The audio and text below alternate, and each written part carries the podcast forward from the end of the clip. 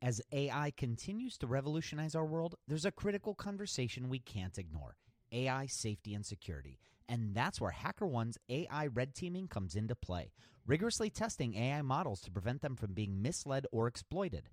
HackerOne employs over 2 million ethical hackers, and 750 of them specialize in prompt hacking and other AI security and testing. So HackerOne isn't just theorizing, they're actively safeguarding AI's future. Just recently, a team unearthed over 100 vulnerabilities in just two weeks. So, whether you're at the helm of a startup or steering product innovation at a large company, it's time to prioritize AI security. Visit hackerone.com slash AI for more. Again, hackerone.com slash AI. This episode is sponsored by porkbun.com. Porkbun is a refreshingly different domain name registrar that's different from the other ones like GoDaddy or Namecheap. They've got low prices on hundreds of different domain extensions. They've got everything from .com domains to really cool ones like .pro, .dev, .xyz. Every domain name at Porkbun comes with tons of freebies too, like SSL certificate, WHOIS privacy, DNS, URL forwarding, and hosting trials. Because why pay for things that should be free, right? All these incredible features and tools are backed by incredible support, 365 days a year, and more five star reviews on Trustpilot from real customers than anyone else. Look, you can get a dollar off your next domain name from Porkbun and see why they're the best domain name registrar around by using our code. Just go to porkbun.com forward slash rocketshipfm24. That's porkbun, P O R K B U N dot com forward slash rocketshipfm24. You'll save a dollar on your next domain. This episode is brought to you by Gigantic. At Gigantic, you can level up your product skills through live small group cohort based trainings. We're incredibly excited to welcome you to our next cohort of our product strategy training kicking off in January of 2024. This course will take you through the frameworks that product leaders use at companies like eBay, DoorDash, Groupon, Rent the Runway in order to scale their teams. It's taught by Ben Foster, a friend of this podcast, who is the former chief product officer at Whoop. So come join us, go to gigantic.is. That's gigantic.is and save your seat for our January cohort. Your potential is gigantic, and we're here to help you reach it. Go to gigantic.is to reserve your seat today. Today on the show, I'm talking with Derek Harris, who does a lot of marketing and PR at Mesosphere. And we're really going to be diving into how businesses are changing the way they, they do things based on the amount of data that A is available and B, the speed that you can analyze it and make some decisions with it. So let's get into it. Welcome to Rocketship.fm, the podcast where we explore startups from funding to growth, from culture to sales, and everything in between. I'm Michael Sacca. And I'm Joel Goldman. Okay, well, I'll start with the current day, Derek, which is I work for a startup called uh, Mesosphere. We sell software. It's called a data center operating system.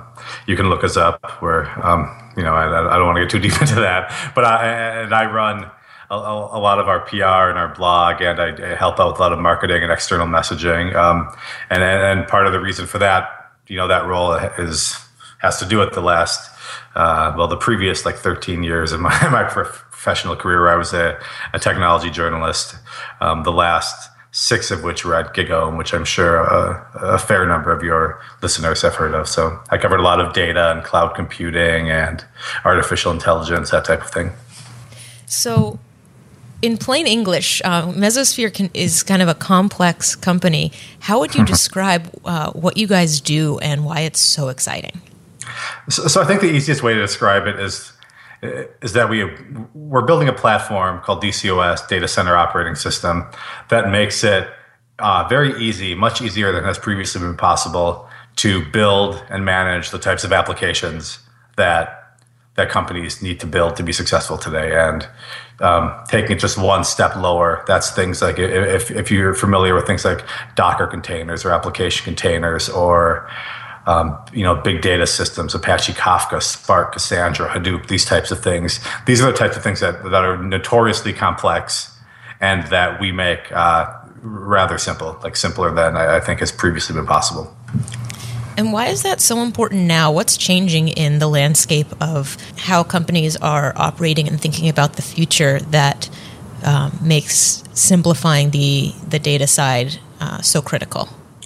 Well, I, I, think mostly it's because there's just so much um, data being generated now, right there. I mean, if you think about any given application, right, any any given smartphone app, I mean, if you have a thousand users even you have a thousand devices and a thousand people sending data to, to your application on, on a daily basis um, and so so, so the, the, that's that's kind of the scale part if you're bigger i mean if you're you know if, if, you, if god forbid you're at the facebook size scale or google right you have just ungodly amounts of data being being thrown at your system right that you need to be able to scale and serve and analyze and do all these things and that's you know that takes these new types of systems. Um, the you know for a smaller company, it's a, and for any company really though the the data is so valuable now because consumers are starting to demand more personalized and more intelligent applications. Then these are the types of things that require you know so, some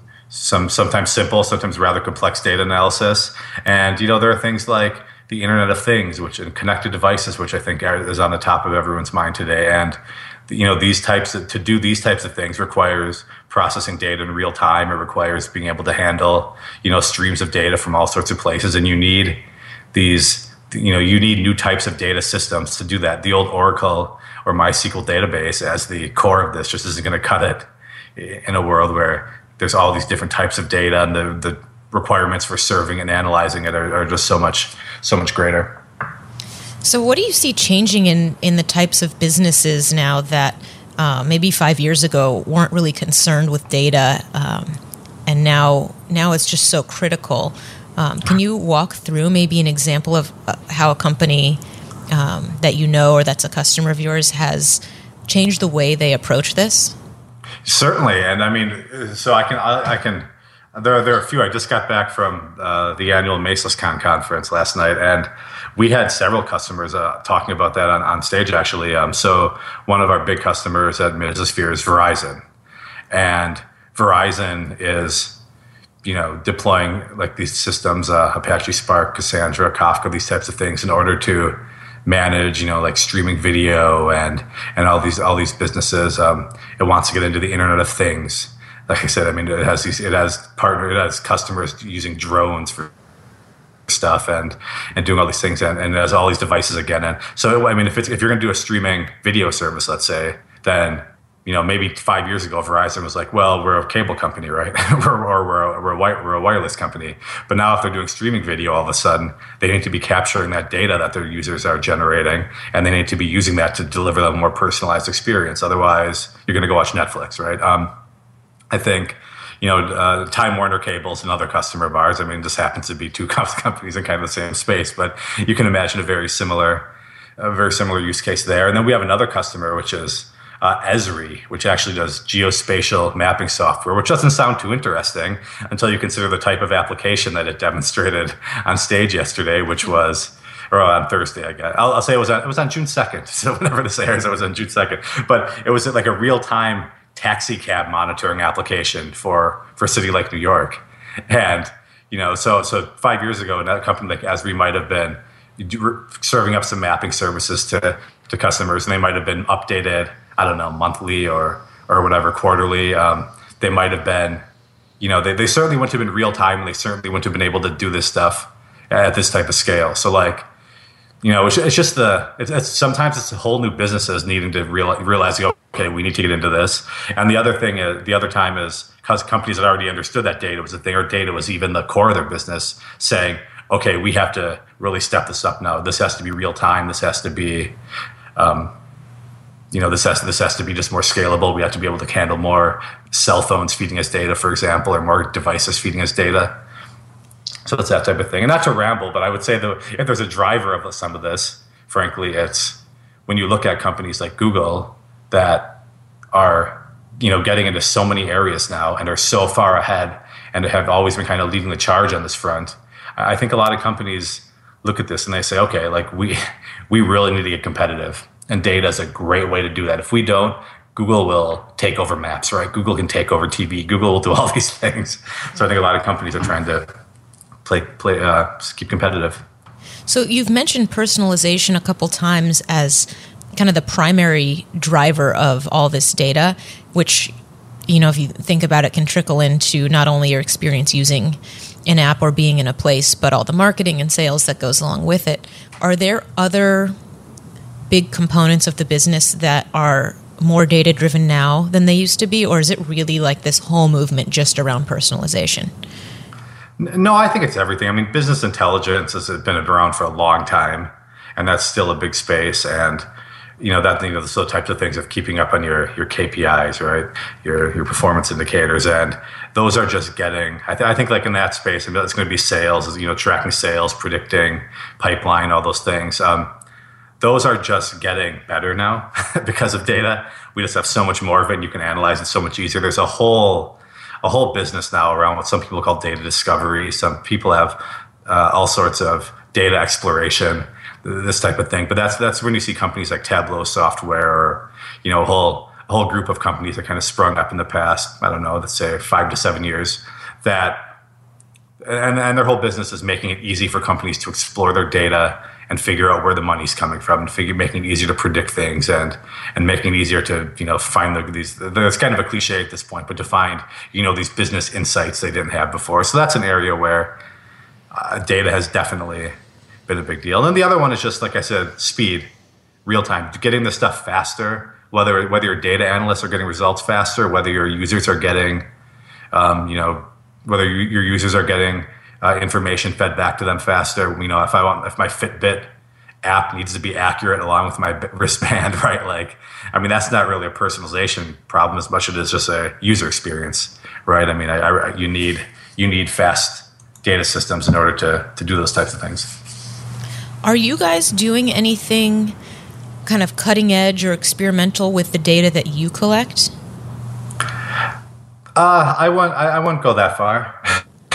Um, you know, we're, we're still a startup. We're still growing our business in a lot of ways. We certainly look at data. Um, you know, we, we collect data where we can about about usage or about you know obviously lead generation that type of stuff. But you know, at, at, at this point, um, I wouldn't say we're doing anything crazy. Um, you know, that that's that sort of thing comes. Mm-hmm. I, I, think I think that thing, sort of thing comes with maturity. You kind of when you're a three year old company, your best bet is to get a side. I mean, and I'm not you know listen, I'm not I'm not the business person by any means at the company, but I think uh, at, this stage, you know, your your your best bet is to get a a solid foundation in place, right? And then yeah. later on, you. I mean, but we we definitely look at data. I mean, we'd be foolish not to. When Rainn Wilson realized he had a special gift for talking people to sleep, he had two choices: construct a massive speaker that would blast his voice to every person in the country, or invent a talking pillow. AT&T Business eventually talked him into the pillow thing. N. Backed by a reliable network, the only network with built in security controls, Sleep with Rain was a hit. Take your ideas to the moon and beyond at business.att.com. That's business.att.com. So, a while back, we had a conversation with Michael Conley, who does all the digital marketing for the uh, Cleveland Cavaliers. And uh, we kind of got into a lot of the things that they're doing for instance, they can send you a coupon or notification to your phone based on what concession stand you're near. Um, so it's really this like ultra personal, to me almost invasive usage of data. You know, you're and you're going to start seeing this more and more when you're in physical spaces. People are going to know where you are and give you offers for things. Do you see a backlash coming? Because I, I think that there's a demand for personalization but there's got to be a point where people want a little bit of privacy.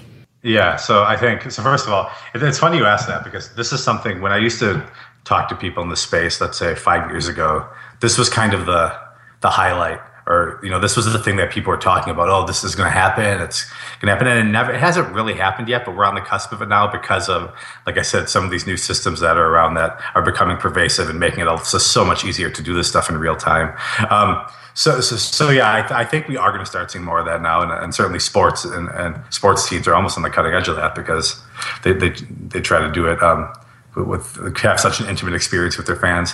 I think I think there'll be a backlash if you didn't sign up for something.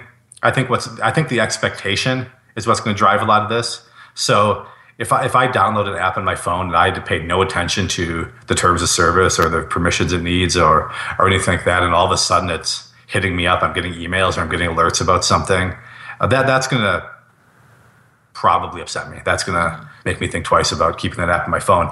On the other hand, something like a sports app. I mean, if I download the Cleveland, I don't. I mean, I don't know how they what the experience is, but if I have to download like the Cleveland Cavaliers uh, app, right, or the in stadium app or something, and my whole purpose of doing that is to get information about the Cavs or to have a more, you know, kind of uh, immersive in-game experience when I'm at the stadium.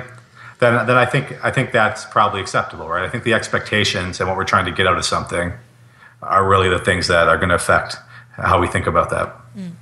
You certainly look at ads on I would say you look at ads and like on Google differently. You look at ads on Facebook or something, right, or on, on Twitter, right? All those have different expect user expectations, so we consume ads differently.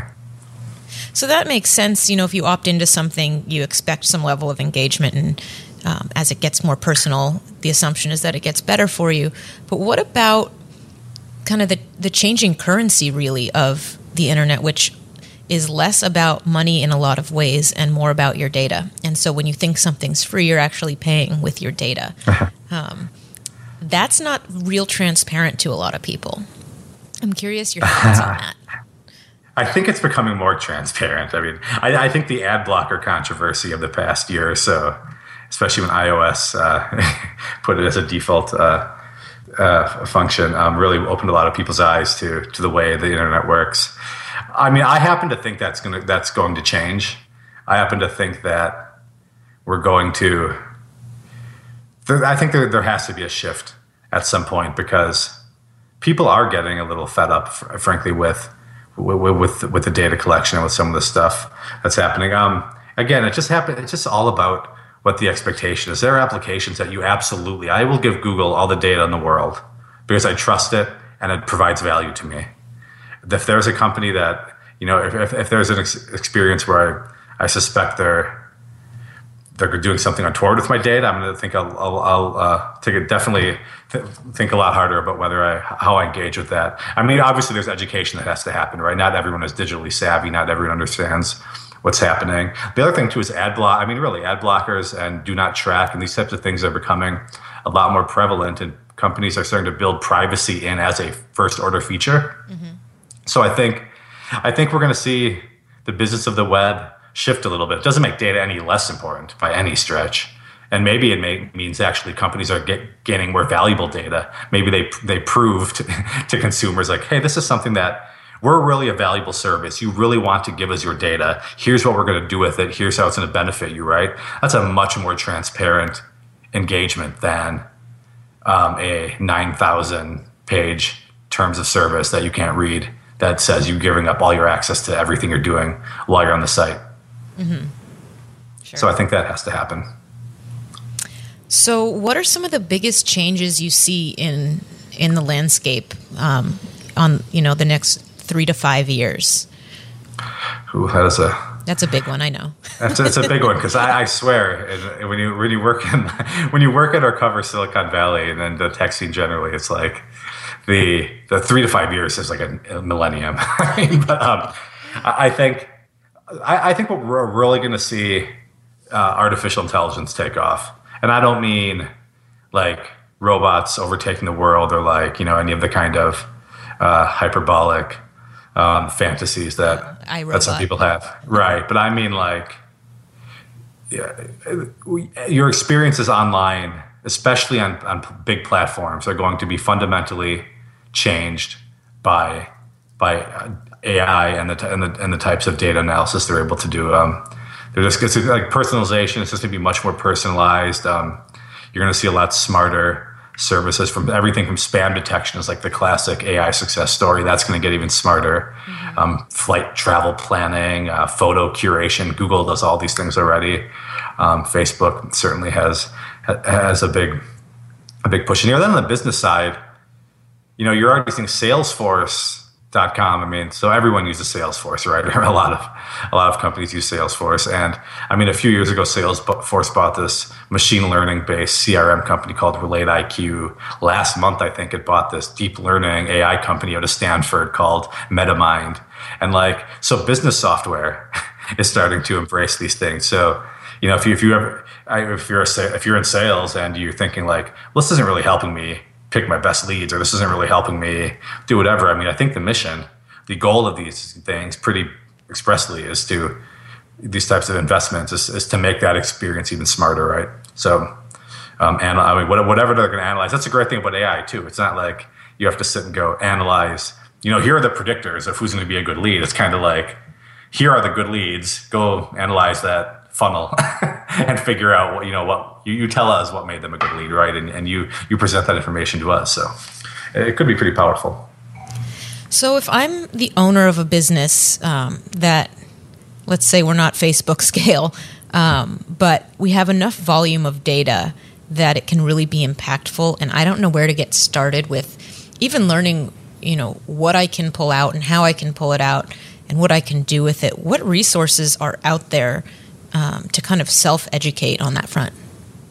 Well, so I think, I mean, I think a great thing to do is just to look at, um, you know, you follow, you, you could follow, you know, some of the, the blogs of these companies. You could read some of the stories, some of the, some, uh, certainly some of the stories in the press about what they're doing. I think, I think the first big thing is always getting that idea, right? Like what, like what, what's possible, right? What do I have that I can make. And, and you have to think about it internally. This, what do I have that could be valuable?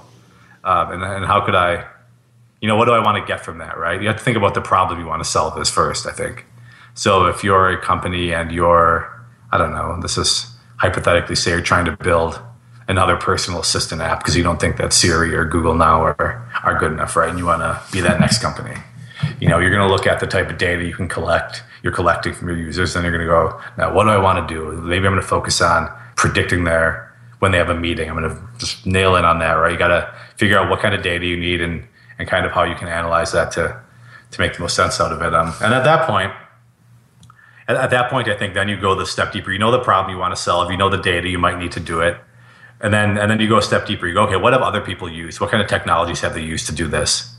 Um, you know, and then and what types of algorithms are they using? I mean, certainly, you know, you're gonna you, you'll probably want someone with a with a background in I mean, it depends what you're doing. If you want to do machine learning or something, you're going to want someone with a background in that. It doesn't need to be a, you know, three hundred thousand dollar a year machine learning engineer or data scientist, but it could be a, you know, certainly someone with, with just some experience. And maybe it's just maybe you just really want to get better at tracking your data. I mean, there are small businesses, certainly small businesses that don't do any of that that really haven't tracked. Maybe they've used like QuickBooks or something, you know, and and at that point, maybe the answer is you know, let's think about how we could be smarter. I mean, look around and see what other companies, even modern, you know, bigger companies have done, but and see how you could narrow that down to your scale. I mean, I think it just data to me is usually about the idea. And once you have the idea, once you have a sense of what you want to do, I don't think it's that difficult to go and look at how you might go about building that. There's just so much information out there. Yeah, that makes a lot of sense. And I almost wonder, you know, there's been this whole trend of online schools to learn how to code and then um, kind of on the back of that there's a lot of like growth hack courses and things that are becoming trendier and i see data really being that next wave of learning that is going to be super valuable for for people to learn and and take to their companies. Oh yeah absolutely. I mean there's just it's, it's kind of like yes uh, because like i said i mean it's not enough at this point I, I don't think to start a business and say like, well, we have a website, right? And we have, we, you know, we, we have this up. I mean, like, it's, it's, I mean, if you really want to be competitive and you really want to grow into something potentially big, you know, you need to use data at some degree. It could be, it could be tiny. If you're in a small town, I think of it like a kind of town where I grew up. I mean, if you're in a small town and probably no one is using, you know, no small business is using data in any meaningful way. And you figure out a way to just, I don't know, I mean, just some small thing and, and you're able to ramp up your business just that much more. Like that can be a big deal. I mean, yeah. that can be, that, that can be, you know, X amount of more revenue a year because you were able to do just a small little thing. And if you want to grow even, obviously, if you want to grow into a large multi-million dollar company, well, yeah, you're probably going to want to invest in some machine learning and some smart data exploration and you know some of those types of products and expertise. So yeah, it's absolutely critical. Well, Derek, thanks so much for sharing with us today. For people who are interested in Mesosphere or following along with you and what you're doing, where can they go? Uh, so they can go to mesosphere.com. That's a great place to spell just like the layer of the atmosphere. They can go and um, and check us out there. And you can people can follow me on Twitter. I'm kind of active, and that's at Derek Harris. It's uh, pretty easy to remember. So great, thanks, Derek. All right, thank you. Big thanks to our sponsors for today's episode. Design Crowd. Go to designcrowd.com forward slash rocketship and get $100 off your next design project. And of course, segment.com. Go to segment.com forward slash rocketship and get $300 off their team plan. Hit subscribe. Leave us a review. If you've listened this long, just leave a review. We, owe it to us at this point, right? You're like the, the guy or girl at the party just hanging out way too late. The hosts just want to go to bed, but you know, you're still here, still wanting more. So in iTunes, in Google Play, wherever you get your podcast, just leave us five stars and, and we'll call it even. You can follow us on Twitter, Rocket Ship FM, or Follow me at Michael Sacca or Joel at Joel Goldman. All right, we'll see you back here in just a couple days.